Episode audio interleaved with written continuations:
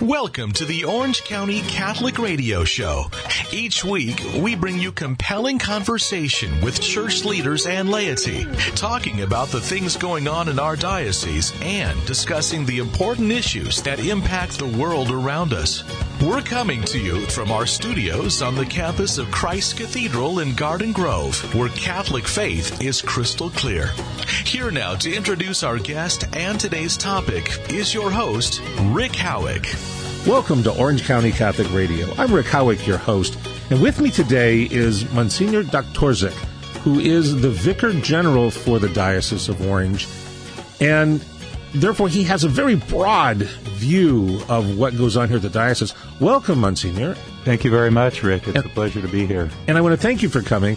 Before we begin anything, though, at this program, we like to begin with a word of prayer. Would you be so kind as to pray us in. Absolutely. In the name of the Father, and of the Son, and of the Holy Spirit. Amen. Amen.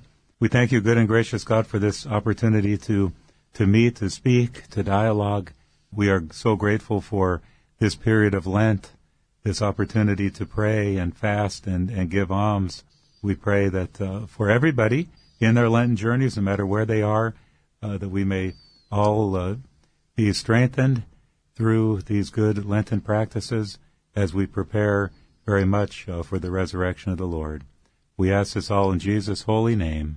Amen. Amen. In the name of the Father and of the Son and of the Holy Spirit. Amen. Now, this is being taped, and it's no secret that we tape our shows ahead mm-hmm. of time.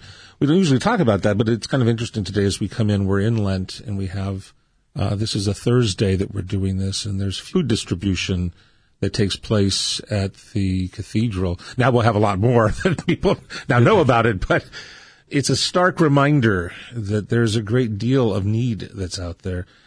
I reflect back on the summer that we had in the cities around the country and the unrest and the anger and the angst that was expressed in the, the mobs that took place in mm-hmm. their somewhat peaceful protests, somewhat burned the place down protests.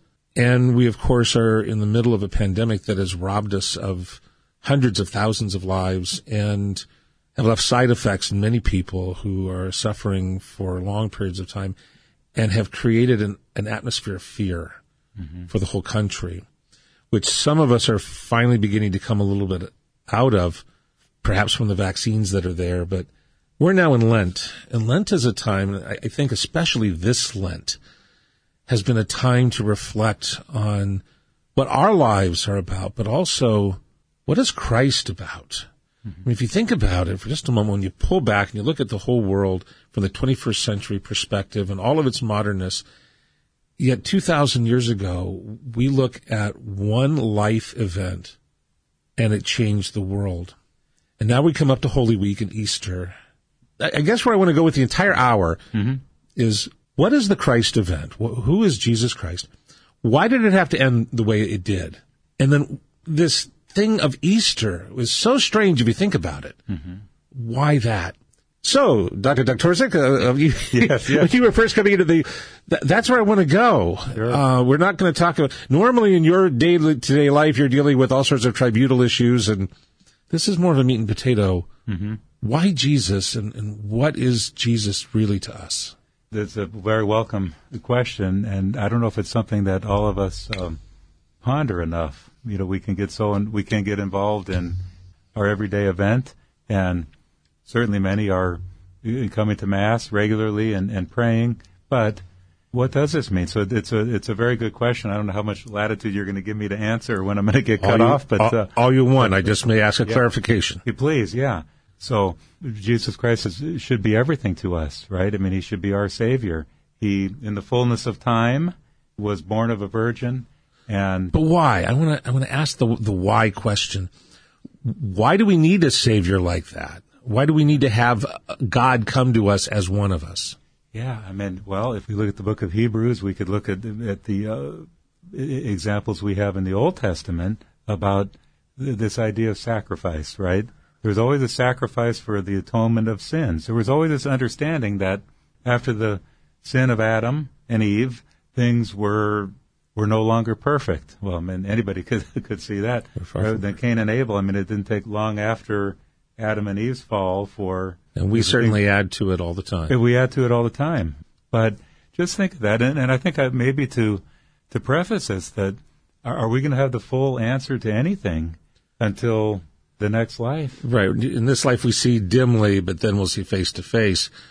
But even dimly, we're, we're mm-hmm. given a little bit of hope. Sure, sure. Yeah. So we're, I guess we first start with this idea that there really is a creating God. And if we start with that, Yes. then we would ask the question, so why d- does he need to come as one of us? the textbook answer would be that none of these other atonement needs to be made. We need to you know, things need to be made right with all the sin in the world. And there was sorrowful sin, sorrow for sin, was there not? Yeah. I mean, people would sin. Look at David. Look at Psalm 51. How Yeah. repentant he was, and we say that every day in our morning prayer on Friday, every Friday. And so there was a a sorrow for sin at times. Other times people didn't care. It kind of things Yeah, that was the whole Noah story. Yeah. so that's right. That's right. And this is in, in the fullness of time. You know, Christ being sent, Christ agreeing. You know, one of the second person of the Trinity agreeing. He knew this was his his full will. I mean, his, his full assent, at least we could say, with God the Father, that uh, he would be willing to do this. We know in the Garden of Gethsemane, he was saying, "Well, you know, Father, if it, if it's possible, this cup should pass, but not my will, but Thine be done." so he came to live a life the way that it ought to be lived. Yes. And then, yet there still needed to be sacrifice for sin because the wages of sin is death. We, we lose our life when we turn away from God who is life. Right. So to have that reconciled, a human being who lived a proper life had to sacrifice, and this human being being God makes it an, a, an eternal sacrifice That's or an right. infinite sacrifice. Yes. Yeah. So, yeah, not just anyone. I mean, but this is, and if you think about it, and I, I just remember in theology classes, well, this is debated with, with St. Thomas Aquinas, you know, would, would it have been necessary for Jesus to come if there had been no sin? I can't remember what he said. You may know this better than I, but you know, if there had not been sin in the world, would he have needed to die? Would he still have come? He probably would still would have come, but would he have needed to, if there was nothing to atone for? What do we hear about in the in the Exultet for those who may not always um, attend or may not have ever attended the Easter Vigil? This is something that is really the first, you know, exalting the the, the first uh, hymn that is sung by a deacon, if if a deacon is available, um, at the Easter Vigil Mass as the procession is in with the candles, and very beautiful. Well, there's one line in there that says, you know, oh happy fault of Adam, and this fault. So yeah, the sin. Well, kind of if it weren't for the sin, well, you know, this necessitated, you know, for Christ Christ to come and change life for all of us. Uh, not only a model to follow and a great man. If we say a great man, that's that, that's not giving Well- him nearly enough credit. But but in a way it is, and in a way it isn't, because it, uh, he was the perfect human. Even though, as the perfect human, it's kind of funny. The only descriptions we have of him in Scripture come from like Isaiah, where he says he was he was all beaten up and bruised, so not handsome. And then in Revelation, where he's got a two-edged sword coming out of his mouth, not exactly your your best description. We never see him described anywhere, which kind of conveys to me, who's not exactly I'm kind of short, fat, and balding, and getting old. It wasn't that he somehow had the the looks to attract him. It was that he was what you should be, a, the good, holy man, mm-hmm. so that we have a model, and yet he was also God, so that we have the possibility of coming back to God. Mm-hmm. And what's wonderful, you mentioned in, in Hebrews, Paul talks about it quite a bit as well. It makes it possible for us to be adopted into the family of God mm-hmm. so that we are, then forever can have God, which means this Christ event was actually the mercy of God coming to us from all time. I go back to Genesis where we have sometimes called the, the first gospel, the proto mm-hmm. gospel. In the curse, there was the blessing. Yes, yes, Talk about that for just a moment because you're at the very moment that Adam sinned, yet there was a promise given to Eve, which was a, an amazing promise that from your seed, which women don't have seed, at least the way they understood it, mm-hmm, mm-hmm. from your seed would come one who would crush the head of Satan. right. And that was at the very beginning. And that's the hope that comes to all of us. Yeah, and if we could even take it, I always like to think on a practical level. I mean, how often does that happen even in our lives? I mean, you, you know, from the a blessing comes from from a curse. Oh, yeah. And so we can go back to the beginning, you know, the beginning of that early chapter of, of Genesis and see, well, this, this is all, all from the beginning. Yeah, that would it have been better had had there been no sin? Well, sure, but, But sometimes we need that two by four to hit us across the head. yeah, And I remember the children's uh, cartoon, The Lion King, where Rafiki, the wise ape, smacks the, the lion on the head with a stick. Mm-hmm, mm-hmm. And it was to get his attention to remind him of something. Sometimes, you know, I, I don't want to reduce the, the COVID pandemic to something like that, but it certainly got our attention. One of its effects, amongst the many effects that COVID has had, has been a reminder death is there for all of us. Are you prepared? yeah.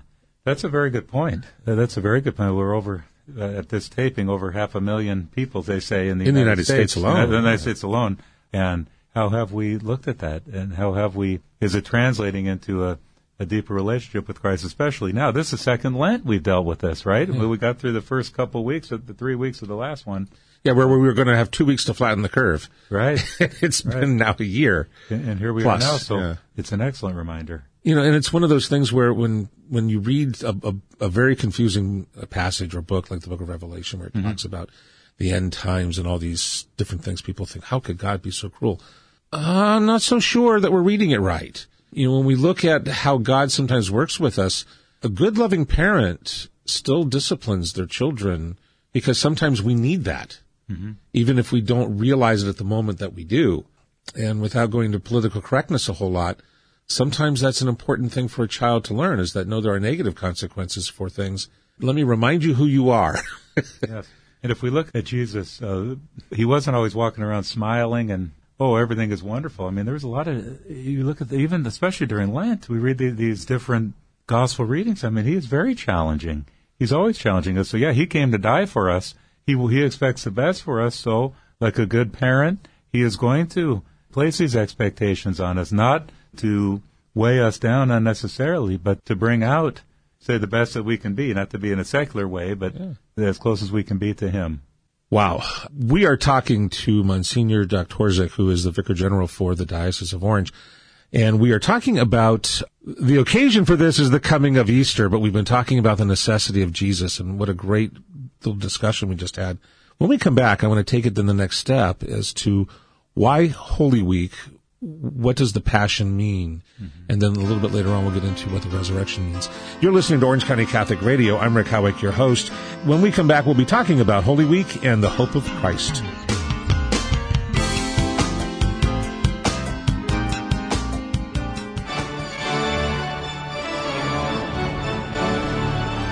Here's a word of reflection from Christ Cathedral organist and host of Sounds from the Sanctuary, David Ball. In St. Louis, there used to be these sort of clubs for Eucharistic adoration. It was really people watching the church all night. Each person would take an hour with the Blessed Sacrament exposed. My parents, we, we used to do this a couple times, and so I remember going to St. Gabriel, the Archangel in South St. Louis. It would be one in the morning, and you'd knock on the door, and the one person who was scheduled for that hour would come out, look through a little peephole, let you in, and then you'd lock yourself in the church for an hour of stillness and meditation and prayer and whatever. And as a kid, it was interesting. It just introduced the idea of stillness to me at a young age. Catch Sounds from the Sanctuary Saturday nights at 10 on Relevant Radio or find the podcast at occatholic.com.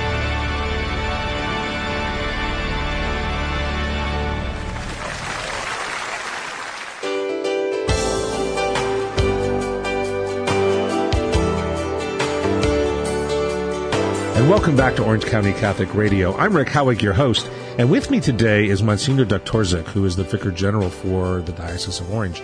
And we've been talking rather heavily about who Jesus is and why God came as one of us to reunite us back to Him. And that we really do need that, that as human beings caught up in sin, we needed to have someone conquer sin, face down sin, and come as one of us. And that brings us then to that last week of his life and to Holy Week, where he comes in triumphantly at, uh, well, I, I guess we've described it anyway as triumphantly at uh, Palm Sunday. And then he, according to the synoptics anyway, that's when he overturns the tables. John has it earlier on, but they all have this confrontation that he has with the authorities, the religious authorities of his day. And it, I guess it's in the court of the Gentiles and it's supposed to be where you go to pray. And instead of praying. That's where they're doing all the business transactions. You do have to have animals and you do have to change monies, but he was not happy with how they were doing it and it really ticked off a lot of people. He then leaves. Other than in John, that seems to be a major reason why the Pharisees and the and the, the Sadducees of the temple want to, to get him, so to speak. Yeah. Uh, in John, it has to do with a resurrection, but not his own. Goes back to, I think, uh, the resurrection of Lazarus, where they start plotting. But both of them see him as a, a challenge to their authority. And so he's killed f- out of political intrigue. I think when we look at the, the political intrigue of our own country the last couple of election cycles, we can see, yeah, this could get really nasty. Mm-hmm. It got so nasty, it, it cost him his life. But we're not just talking about uh, having your Facebook and Twitter canceled. We're talking about being hung up on a cross after you've been beaten almost to death and then for three hours dying in agony. Yes. Why did he have to do that? Well, I, I find it interesting as, as, a preface, and if it's Pope Benedict, who, who's others have spoken about this too, but that he goes as a hero, as it were, when he's going in on Palm Sunday with the you know the the red carpet practically. Yeah. The palms are put out in front that, of him. That donkey was how kings came in when they were you know Solomon came in that way. Right, Yeah. and so he was to use a colloquial, the cat's meow. I mean, everybody Yeah. was so it seemed as it was reported. Yeah. Oh my gosh, hail and Hosanna in the highest, and they couldn't. This was wonderful until, and then you said that event. They may have had some things in their mind, but it was a very relatively short time that He fell was from turned grace, upon. yeah.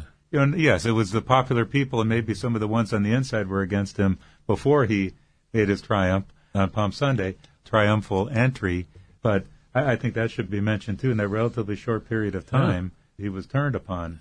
It's amazing how fast that can happen. I mean, every once in a while, right now as we tape, there's a there's a political story in New York for the the governor who, mm-hmm. regardless of your political stripe, he had been adulated by a large number of people as this wonderful, wonderful governor. And in the course of a couple of weeks, two major scandals, one having to do with COVID in nursing homes and the other having to do with his personal life and how he treated people. And he's fallen from grace. And so many people that he thought were his allies have turned against him very, very quickly. It's kind of a, a, a minor reminder of how quickly that can happen, not to compare Jesus to, to the Right. governor. Yes, no, no. But yeah, but there's there's a precedent. yeah. So we, we do this and it's a reminder that, you know, what are our loyalties and why? Is it because Jesus can do things for us? Are we looking for an eternal, uh, an eternal retirement plan? Is it, are, are we in this for ourselves or do we really love God? Yeah, and I think the answer is it depends on where one is in one's life. Because I think at certain times I'm doing the, I'm all in for Jesus. Wonderful. And can we also, at other times, well, I don't feel like going to mass. Well, I know it's a moral. All right, I'm going to go. I hope I don't fall into that camp. I don't want to get up early for mass. Uh, but um, I think it's both and. Obviously, and it's just like you think of making an act of contrition, right? I mean, we, we talk about making a, the possibility of making a perfect act of contrition. It's very hard to be sorry for something solely because it offends God, not because you know without or I'm not worrying about the Right. the other consequences. So I think this ties into your question that yeah, I- you know, it's it's an invitation certainly for us to ponder, to reflect, to examine. You know, why? Is only because I'm not going to get in trouble. I want to stay out of you know eternal damnation, or is it more pure? So we want to, and maybe this is where you're going with it. It probably is, but I mean this this whole purification of this period of Lent. We're, we're invited to do. Oh, let, let's purify things, including our motives. I, I look at, at Jesus' motives were pure and, and loving. He genuinely loved. Mm-hmm. And love, we learn as Catholics, is an action, not a feeling. Our popular culture likes to cultivate the feelings and the hormones. Mm-hmm. But our, our Catholic faith teaches us that the mother who gets up at two o'clock in the morning because the baby is crying to either check the diaper or make sure the baby's fed, mm-hmm. she does not want to be up at two o'clock in the morning, but she does it anyway because she loves. We have a world where we can turn on each other, where we're cruel to each other, we will beat each other, we'll enslave each other, we'll kill each other, we'll torture them to death on a cross. Jesus confronts all of that, says, bring it on, is conquered by it only to conquer it. Now, now, when when someone explained it to me that way, it, it had to let it sink in. He was con- he confronted it, said, "Bring it on." He was conquered by it, mm-hmm. only to conquer it. To say, "Now this is the down payment. You do the same." Mm-hmm. Whoa! yeah, that, that's yes. It suddenly leaps out at you. I think when it's explained that way, that it's not that we won't be evil. It's just that God is beyond the evil. So get over yourselves. Yes. Go and do likewise. It, it's it's the whole John, First John, and uh, I give you a new commandment: love one another, mm-hmm. for God right. is of love. Right. And if he wanted to stop this, you know, he could have. Right. He had human human will. He could have had a bigger conversation with Pilate, Pontius Pilate. He certainly got into the to the beginnings of it. Mm-hmm. But this was a time, you know, I, I I don't want to go into the weeds with Nietzsche and that type of thing, but his description of of Rome was that it was this you know Uber Uberman mentality where it was all might makes right and hmm. you know if you're dead you don't count so just get on with the dying while the the strong ones will rule and after all the ends justify the means mm-hmm.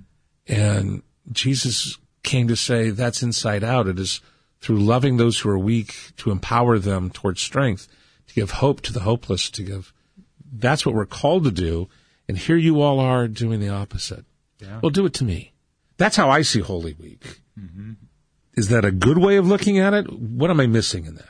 I don't know if you're missing anything because, as I said, he he, he willingly took this upon himself in a very, obviously, a very humble way.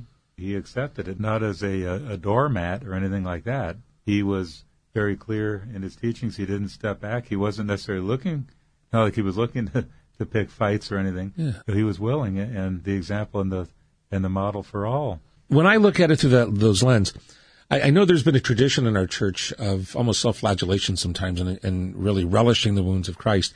And there is a place to appreciate what he went through, but to me, that should never be done without looking at him still saying, "Bring it on," and yes, it will conquer me. Mm-hmm. Sort of. Yeah. But I will rise beyond it in order to conquer it. You can give me all the pain, all the anger, all the evil, because those all go together. You can give it, you can give it all. I'll take it. But it's not because I, I want that. It's because you have it to give. Give it, but I'm going to go beyond it and I want to take you with me. Very, very well done. Holy yeah. Week in that regard strikes me as being suddenly it, there's a positive to it. Mm-hmm. I, am a convert. I come out of the Presbyterian uh, background. So I was in seminary and finished my master's in divinity and was working on a master's in church history and discovered that the entire early church was Catholic, which kind of ruined your career as a Presbyterian minister to become Catholic, I found. But anyway. Yes, yes. Yeah. But one of the things that struck me that was, that's different in the Catholic Church is that there's so much physicality and this almost a reverence for the wounds of Christ. Mm-hmm it's very traditional to have that, and there's a good to it, but it, it's it also has to be accompanied with the accomplishment. Mm-hmm. That it's it's not the wounds that are so important, but what he does with them. Yeah, by his wounds we are healed. Right. That's what we hear. You just to think of the that theology. I mean, that one really one drop of his blood would have been enough, you know, to, to heal all the wounds of mankind. You know, all the all the sins. He, he shed more than that and so willingly. And the, the humility of the action, the willingness, I mean, the example that, that he gave to us, the sorrow of his mother, the, the, the sorrow of the others. I mean, there's so much for us to ponder during Holy Week. So you mentioned, no, I, I agree fully with your with your synopsis, and I think we can even go further if we want by sometimes identifying with, with other characters, other players who yeah. uh, who were so who again who accompanied Jesus, who were either well or not, either by falling asleep or by uh, or, um, or you mentioned him over. Mary, you know, the prophecy that a sword will pierce your heart as well. Well, of course, here's the mother watching her son die. Mm-hmm. She had experienced the revelation of God when the angel Gabriel came, but now the rubber meets the road. Your son is dying on the cross. Not only is that agonizing just to see him go through it, mm-hmm but there had to be there had to be human moments in there of yeah. oh i pray that this really is true he's coming back mm-hmm. and you have to almost wonder those first couple of days in the in the in the grave What did Mary feel? Yeah, the Gospels are silent on that, as we know. But and this isn't a speculative show. I know. No, they even call it, yeah. but they call it Silent Saturday sometimes yeah. because but, of that. So yeah, but we can speculate. But gosh, yeah, she's uh, well such a deep woman. But the way she's portrayed, I mean, she yeah. was she humbly accepted. She she sorrowed so much, and as you say, I mean, how how many mothers should be able to, hopefully, you know, to look to Mary. Yeah. And on the one hand, people say, "Oh, the Holy Family, oh, it's so perfect." You know, we had these perfect people. Yes, but Mary was not spared from so much. She had a perfect son. She was conceived without sin. Joseph, who, who had a, a mean thing to say about him. Yeah. And so it helps us, if, if not necessarily make sense of our difficulties, at least realize that, hey, you know, there, there's somebody who went before us, who, who has gone before us and um, has dealt with much more. Yeah. And how, how did they deal with it? How did good come out of evil? I had a, a girlfriend in college many years ago, and um, she had a brain tumor and eventually succumbed to it. And one of the images from the funeral that I'll, I'll never forget is just the look on her very, very faithful Catholic mother. This is before I was Catholic, so what, what of my what of my influences was this woman? But at the same time, you saw sorrow, you saw hope, and the hope and the sorrow, you saw both in her eyes as she was having her 22 year old daughter uh, placed in the ground. Um, that is the vicarious suffering that we all are asked to have. Holy Week is therefore an encounter with suffering. When we come back, I want to talk a little bit about the resurrection okay. because that's the point about the conquest of suffering. It's that the story's not done on Friday. It, it, mm. it is done on, it's not even done. It has a new beginning yes. on Sunday. You're listening to Orange County Catholic Radio. I'm Rick Howick, your host. With me today is Monsignor Doktorczyk, who is the Vicar General for our diocese, and we're having a very stimulating discussion on Holy Week, and we will continue that with the resurrection when we come back. Creating powerful moments on Orange County Catholic Radio. Here's host Rick Howick. I can tell you a, a story about a, a, guy who was at a parish I used to attend back in Hemet. His name was Jerry. And Jerry was confined to a wheelchair. He was in his 80s. He couldn't talk anymore. He was a Baptist who had been married to his wife who was Catholic, and they had an agreement that he would take her and the children to the Catholic Mass, and then he would go on Wednesday nights to a Bible study for the Baptists. And Jerry had been going for years, and I saw him there sitting in the wheelchair, and he looked like he was enjoying himself while he was there. And I went up to him and I asked Jerry, I said, Hey, Jerry, you're a Baptist. Do you like being here with all of us doing this whole mm-hmm. Catholic Eucharist thing? And he nodded his head enthusiastically and smiled at me. And I said, Well, Jerry, if you ever want to become a Catholic, let me know. And he nodded his head. Mm-hmm. I said, Jerry, does, are you saying you'd like to become a Catholic? And he mm-hmm. nodded his head and began to cry. And I looked at his wife, who looked at me with these shocked eyes. I said, Have you ever asked him? He said, Not in years. And she came back with him the next week and signed me up as his sponsor, and he wanted to go through an abbreviated version mm-hmm. of RCIA. A couple of weeks later, he was brought into the Roman Catholic Church, and he died about three months after that as a, a Catholic. Mm-hmm. Now, from my perspective, he may not have ever come to that without going through the suffering he went mm-hmm. through, the silence that he dealt with, the confinement he had in his wheelchair, and yet the love, because he was now dependent. Yes. This most independent man mm-hmm. who was going to provide for his family now had been dependent for years on his wife and on the good people around him. He was dependent. Yeah. And that changed his life at the end. Mm-hmm. Why would we want to short circuit that? For more, go to occatholic.com. That's occatholic.com. Or visit the Diocese of Orange Facebook page.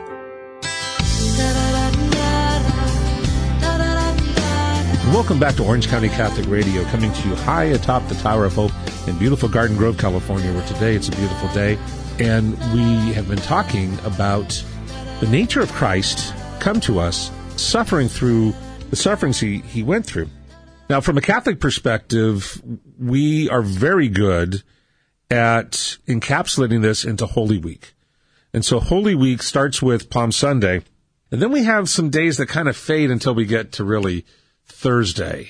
So tell me just a little bit about how those days all fit together in preparation for Easter. It's the shortest season of the year called Triduum. It's only three days. Well, two and a half, really. Mm-hmm. What is that all about? Yeah, so we have. I don't know if you ever heard of just right before the Triduum. Have you heard of Spy Wednesday? Yeah, have you heard that term? yeah, okay, yeah. I only learned about it in the seminary, and, and I mentioned it to people, and they're Spy Wednesday. What are you Yeah. talking? You know, when Judas Yeah. He, spied, have we say Jesus and whatever the, the he made his deal. Yeah, or, or that's when we. devil entered his yeah. heart, so Yeah. he decided then that he would hand Jesus over. And so, yeah, we start with the, the Mass of the Last Supper, as you know. And what is the Mass of the Last Supper? That is you know, remembering the you know the institution of the Eucharist and the institution of the priesthood. We have the Chrism Mass, where the I mean that's held. It, it's flexible, but Generally, it's held then. You know, in smaller dioceses, um, it's on Holy Thursday morning. Well, and then the chrism mass for those who- aren't that familiar, we do a lot with different oils as Catholics. Mm-hmm. So we're we're slathering people up for different reasons, whether it's to anoint them for baptism or for when they're sick. But we we use oils as a symbol and a way to convey grace. Mm-hmm. And so that's the day in the year when we kind of renew the oils, essentially. Yeah, the new it's so, so oils are refreshed every year, blessed by the bishop, Yeah. the diocesan bishop, and then distributed to the parishes, you know, quickly. So th- there's a dying away of the old oil, so to speak, as we prepare for the new.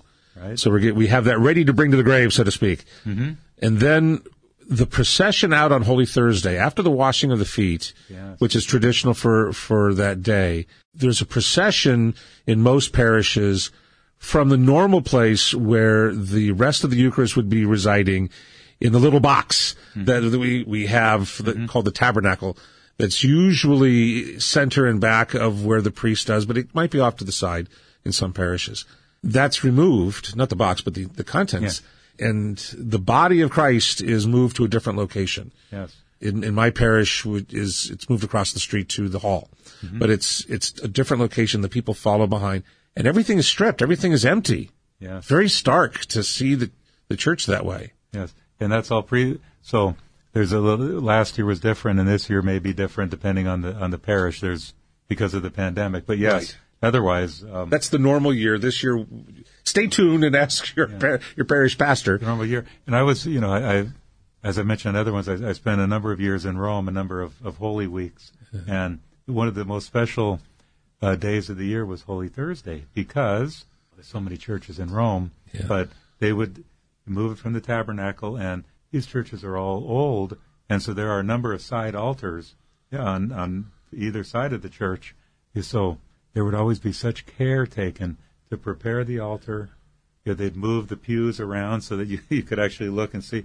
And beautiful. So we would just go one church, you know, spend seven, eight minutes there, go to another, and just to see what the, how much the people, it seemed, I think, you know, cared about the Yeah. Lord, and they were going to get everything ready. So yeah, those processions really took a, a deep meaning there, and they do here as well. So yeah, we're leaving where he normally is and going somewhere else. It's not adoration, really. It, it's it's Jesus being put in, into a, a whatever a temporary tabernacle, but people to you know to pray and, and, and be there. Adoration, where I mean the ex- Yeah. I'm sorry, It's- exposition, I should say. yeah, it's not quite. It's not quite Not the same. right. It's it, it, we're asked to remember him in the Garden of Gethsemane. Mm-hmm. During that time, will you spend an hour with me? Exactly. And it's interesting because you know we're a as a people we do need ritual. I mean, as a Protestant, I was raised oh Catholic ritual. It's all no. There, there's there's something good about standing and kneeling for those of us who can kneel. There's something about standing and kneeling and smells and bells and Yes. and all of the trappings because frankly we're sensual people. Yes. We experience the Lord not just in our head. That's Gnosticism. It's not just in our head. It's in our body as well. It's in how we live out our lives.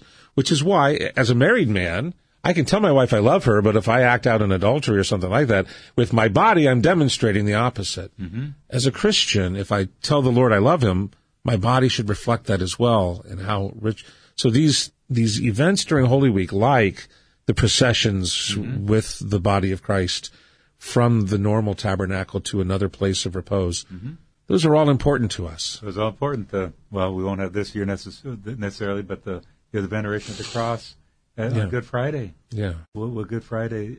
What we remember. That, We can venerate the cross, but without kissing it this year. Yes, You know, yeah, we can, that's right. And we should reflect on what the cross means at that time, which is why we do the stations of the cross as well. Mm-hmm.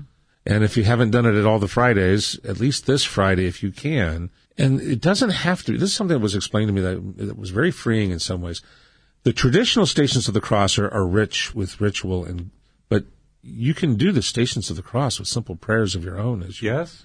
and people don't realize that is a stations of the cross. It does count, so to Yes. speak. Yeah, and different. Well, John Paul II came Yeah. out with his own. Yeah. Well, St. Alphonsus Liguori is one of the, the more popular ones, but um, And if you know what the stations mean, to have your own prayers for each station is can be a very meaningful exercise to do.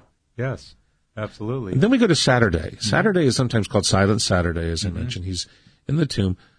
And it's interesting because Friday night, Friday, we have a communion service we don't have Mass. it's the only day of the year. Saturday, we don't have Mass during the morning Right. because we, we will have Mass in the evening, but from a Catholic perspective, it's not Saturday anymore once we get past sunset. That's Because right. we take the Jewish tradition when it comes to assigning days that at sunset the day changes, not at midnight. So Friday and Saturday from a Catholic perspective are without Mass because Jesus is in the grave. Right. Exactly. And that ends true to him.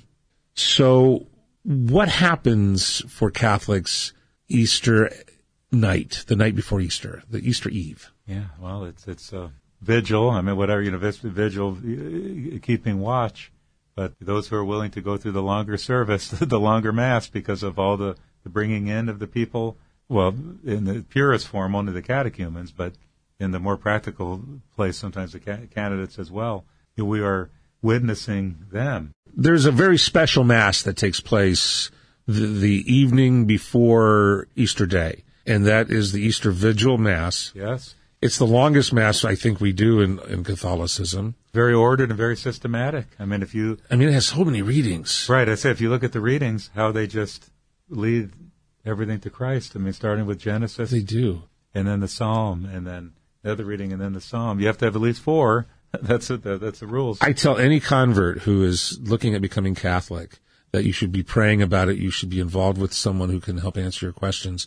But at some point in the process, you need to just observe, be mm-hmm. part of that Easter Vigil Mass. Mm-hmm. So much will make sense after that Mass. It does again, and, and with the senses. Why? Well, you have the lighting of the Paschal candle, which is replaced, right? At, Right. At, at that mass, Yeah. You have the bells, the, the the darkness coming into dark. That's a real key, which we almost forgot to say. I mean, the, Yeah. the light. The light has come into the world. In that Mass, you come in where you're in, in most communities, they don't have any of the lights on. They might have a couple of lights so you don't stumble and fall. Yes. But it's meant to be a dark church. Yes. And it's only w- this lighting of the lights from the candles for a lot of these places that the church begins to take on a glow before they then turn on the lights Yes. to represent the coming of Christ into the world. and that's not until the Gloria, right? I mean, that's, Right. Yeah, that's when, yeah, the, the readings have come in. I mean, the whatever the prelude readings, the scene is being set. Then it's at that Mass that we not only have, before we have Eucharist celebrated, we celebrate the sacraments of those who've been going through catechetical training. So those who've been going through the formal RCIA process, mm-hmm. they're being brought into the church, and those who have specifically who are going to be baptized. That's when we do most of our baptisms is during that Mass. And so it's this is a huge mass. If someone wants to, to see Catholicism at its best, that's the mass. Yes, and especially It's a in- three hour mass. yeah, especially if you're in a. No, I said I don't want to keep giving Italian references, but I, I would help. They're out at- good. at uh, Something about Roman, but a couple parishes uh, during during Holy Week. I, I studying or working, I, I always wanted to go out and hear confessions during Holy Week, but the masses there were maybe an hour and a half because there was usually a place already ninety percent baptized Catholic. Now we can't say everybody's practicing, but um, so a lot of these places there was there might have been a baptism of a baby who had been born, but it was more for for convenience. Um, Yeah, yeah. So uh, so you're you're right. In, in the United States, where there Any- any still converts anyway, yeah, yeah. yeah, and they get to feel. And I like to use that word, but the, you know, the support of the community. They get to witness the support of the community.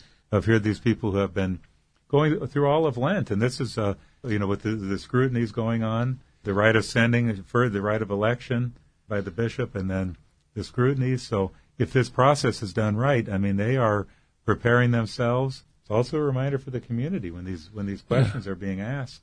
Uh, what do you really believe? yeah.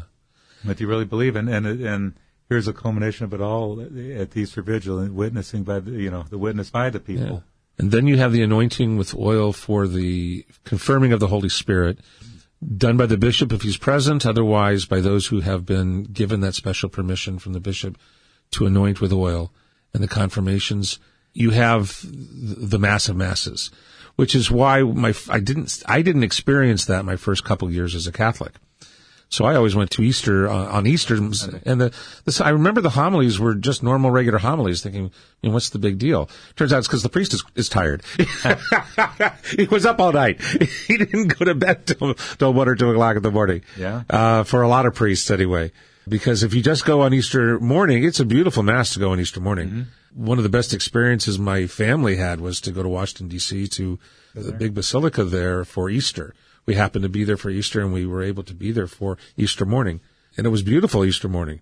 But I remember hearing some people talk about they were there that night before for, and it had been absolutely stunning and beautiful. Mm-hmm. Yes. So when we come back, I want to then ask that so what question. Jesus is discovered to not be in the, in the tomb Sunday morning. What does that mean for us? That's where I want to go. You're listening to Orange County Catholic Radio. I'm Rick Howick, your host. With me today is Monsignor Doktorczyk, who is the Vicar General of our diocese.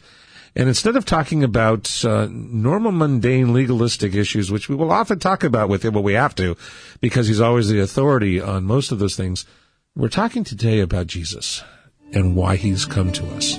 And I hope that when you come back, you too can embrace a little of this. This has been a, a very good time. I want to thank you, Monsignor. When we come back, we're going to talk about the resurrected Jesus and what that means to us. You won't want to miss it.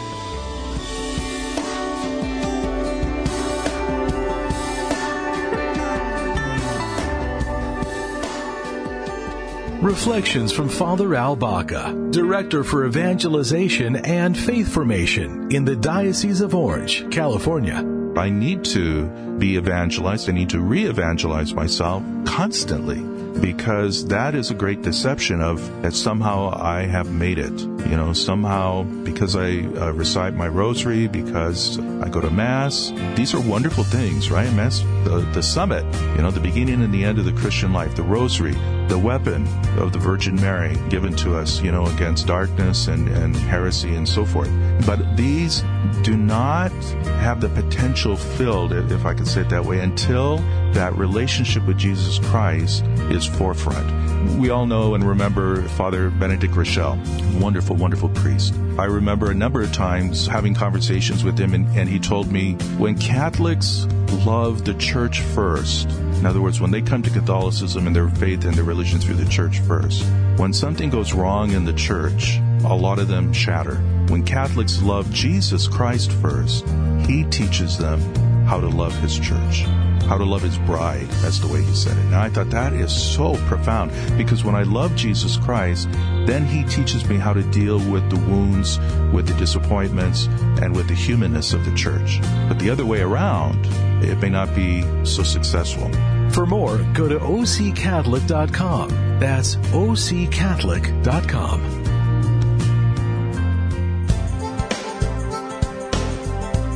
And welcome back to Orange County Catholic Radio. And before I go any further, I want to stop for a moment and thank our guest, Father Doktorczyk, Monsignor Doktorczyk. Thank you so very much for coming in. I know that your schedule is very, very busy. You're involved with so many things, and I know that during this time of COVID, there have been so many changes that have taken place and cutbacks that have had to happen. It's been busier than ever. Thank you for taking your time to come to us, but thank you as well for being willing to go so deep, but so catechetically helpful. In being able to work with us on this very important topic. Well, thank, thank, you for being here. You're welcome. You're welcome. And I'm just grateful as it, a reminder to me, you know, every, this is, happens to be a Thursday, and every Thursday we are giving, you know, the parish, Christ Cathedral Parish, yeah. as this ministry where, you know, we talk about alms giving and charity. They are giving, distributing food and clothing yeah. and sometimes advice to people down on their luck. So it's a it's a good reminder for people who are yeah. for people who are in need on Thursday mornings. If they come to Christ Cathedral, the the back parking lot area I think is probably the easiest way to get in for it. But there's a distribution of uh, foodstuffs to be able to take mm-hmm. home, and of clothing if necessary or needed, mm-hmm. and help and advice for people who are in need of that as well. So the corporal works of mercy are important, and and and sometimes we just have to walk out and, and look a little bit, and, and we see a, lot of. Well, this is about living as a as a resurrected person, as someone who lives in the resurrection of Jesus Christ, which is where we're going. Mhm. Yes. So the Gospels are interesting. Uh, that's kind of a an obvious statement, but from the specific perspective that it you don't have in here suddenly in the last chapter, Jesus appears to all of them. We get there, but not at first. You have almost a mystery. The women discover the tomb is empty. That's a that's that's an astounding development. It's so human and so realistic mm-hmm. that before he ever announces to them, they're panicked because the body is missing. Mm-hmm. Yet when Peter runs and gets there, he discovers the, the burial cloth mm-hmm. and the, the, on a separate location, the chin cloth that was wrapped around and put off to the side. And the disciple that Jesus loved, so we assume John, he sees this and believes, it says. Does that mean that he didn't believe before? Well, not exactly, but he was confirmed, I guess. I, he didn't, it wasn't that the body was just ripped off and everything. It was neatly folded. If you're a, a, a grave robber, you don't neatly fold the garments. So Jesus resurrected from the dead. Why and what does that mean? Well, he conquered death, as you mentioned. You, it showed that he, he conquered death. He had that power, that, that authority over death, and that the death would not have the last word. And so this empty tomb, Pope Benedict says, it's everything. I mean, this it, it- it's you know, the, the evidence we need, the historical accounts. So it was all there. So everything he said would, was true, right? I mean, it. It was destroyed this- confirmation of what he said. yeah, Yeah. destroy this temple and I will raise it in three days. Well, they didn't know he was talking Yeah. about the temple of his body. So he was good to his word. It should be an example or a reminder or, or clear to us that, well, this is, he had this authority.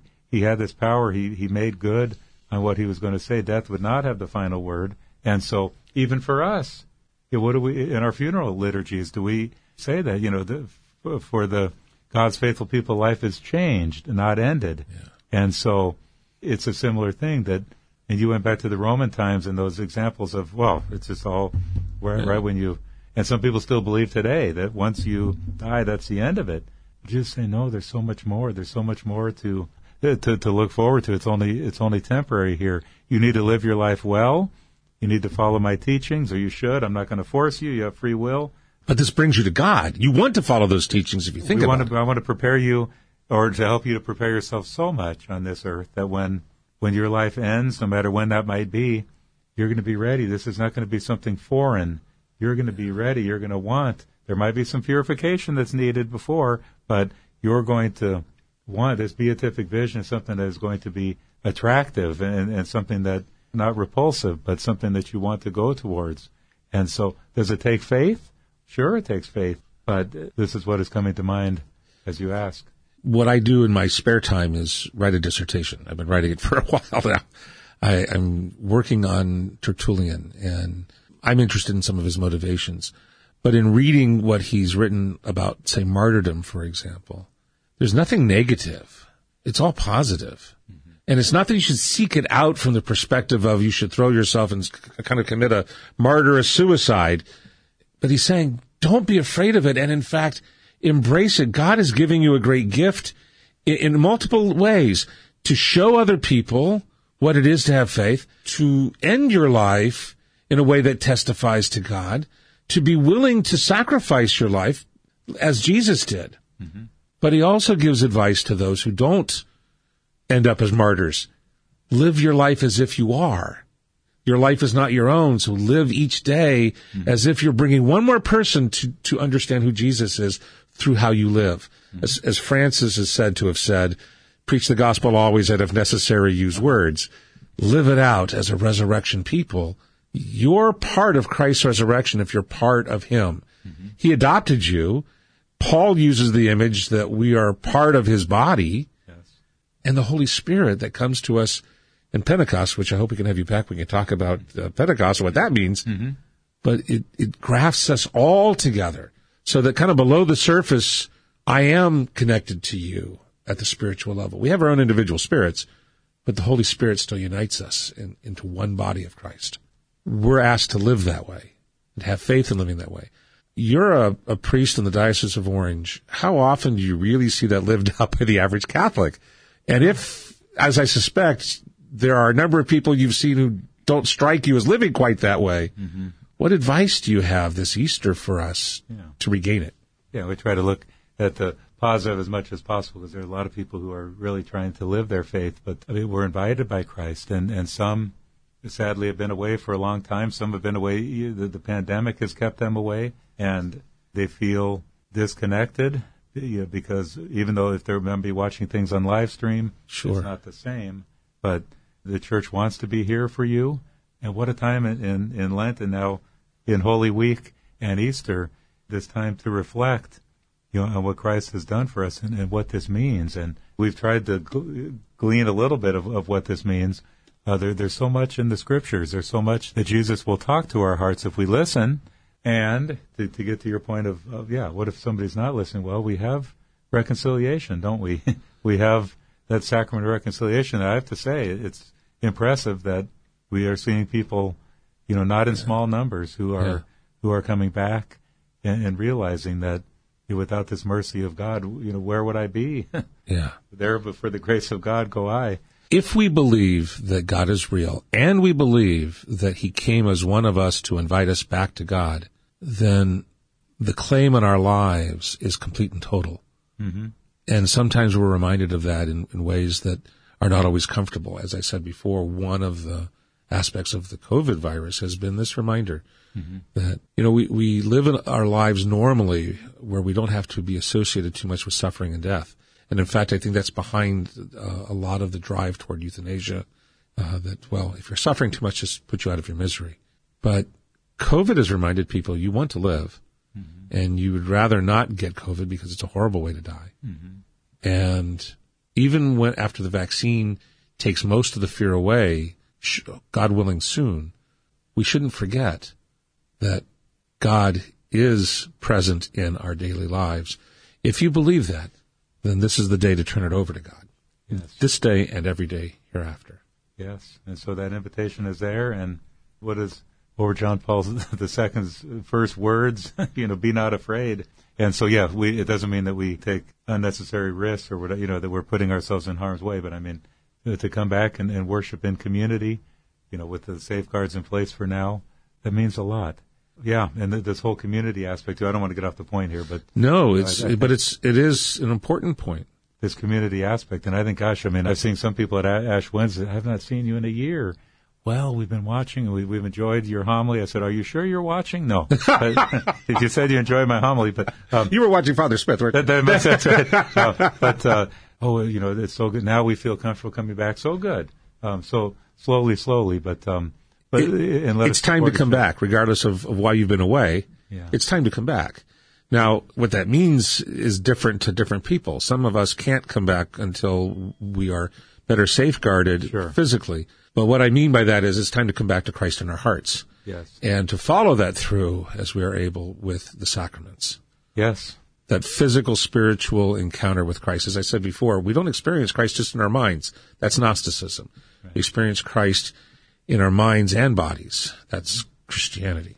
Yes. Well, very well said. Monsignor Doktorczyk, I want to thank you again for coming in. Before we go, would you please lead us in a word of prayer and would you impart your blessing? I sure will. Th- Thank you for the opportunity. In the name of the Father, and of the Son, and of the Holy Spirit. Amen. We thank you, good and gracious God, for your, your many gifts, for the example you were on earth, for the teachings you gave us, the witness you gave us in your three years of public ministry, for your willingness to suffer greatly and have stones thrown at you and, and ultimately die for us and rise again. May we take this opportunity during this period of Lent, these closing days, to reflect as much as possible on your gift and to do our best to renew our relationship with you, to invite you closer into our hearts, and to take the steps to continue to foster our relationship and may it grow so that we may be always on fire, fervent for you, ready to give everyone an answer for the reason for our joy and to live as you would want.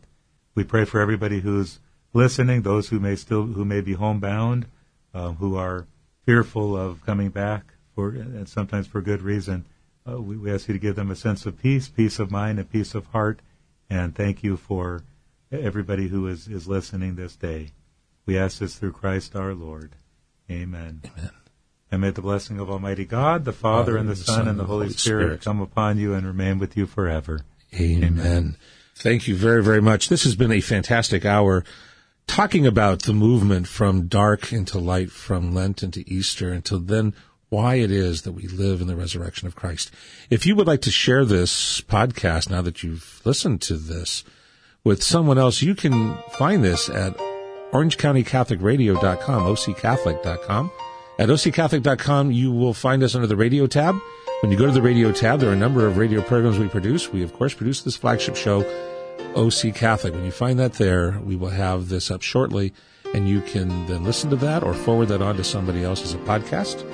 Uh, Monsignor Doktorczyk, again, thank you very much for being here.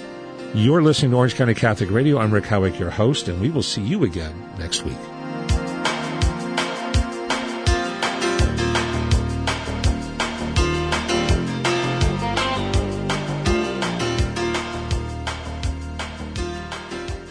Here's a word of inspiration from Father Christopher Smith, Rector and Episcopal Vicar of Christ Cathedral and host of the Cathedral Square radio show. We are all familiar with the word grace.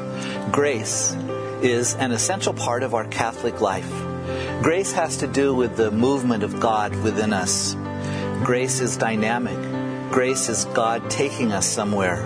Grace is God showing us something. Grace is God reminding us of something or revealing something to us, or grace is a solution to a problem. Grace is providing us with reassurance, healing us, reconciling us, nourishing us. Grace is God calling us to something. Grace is a gift, it cannot be earned. At the same time, it helps if we are open to receiving it. St. Augustine once said that grace builds upon nature. And what that means is that grace has to do with us, and grace works with what it has to work with. A major part of our spiritual life, then, is to be open to God's grace and to let God's grace work within us. In these challenging times, it might be helpful for us to think about grace from the perspective of the spirituality of St. Ignatius of Loyola.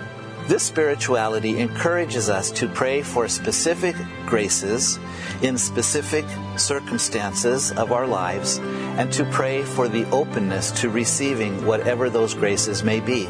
For example, the global coronavirus pandemic could prompt us to pray for the grace of patience as the ever changing discoveries about the virus and the constantly changing guidelines for stopping its spread can continue to sometimes confuse us and weary us. The economic hardships that so many are experiencing now could invite us to pray for calmness in this time of the unknown. We could also pray for the grace of trusting in God through these hard times. With so many daily routines that are disrupted and families spending more time together, we could pray for the grace of cooperation in households. We could also pray for the grace of wisdom to guide us in our decisions.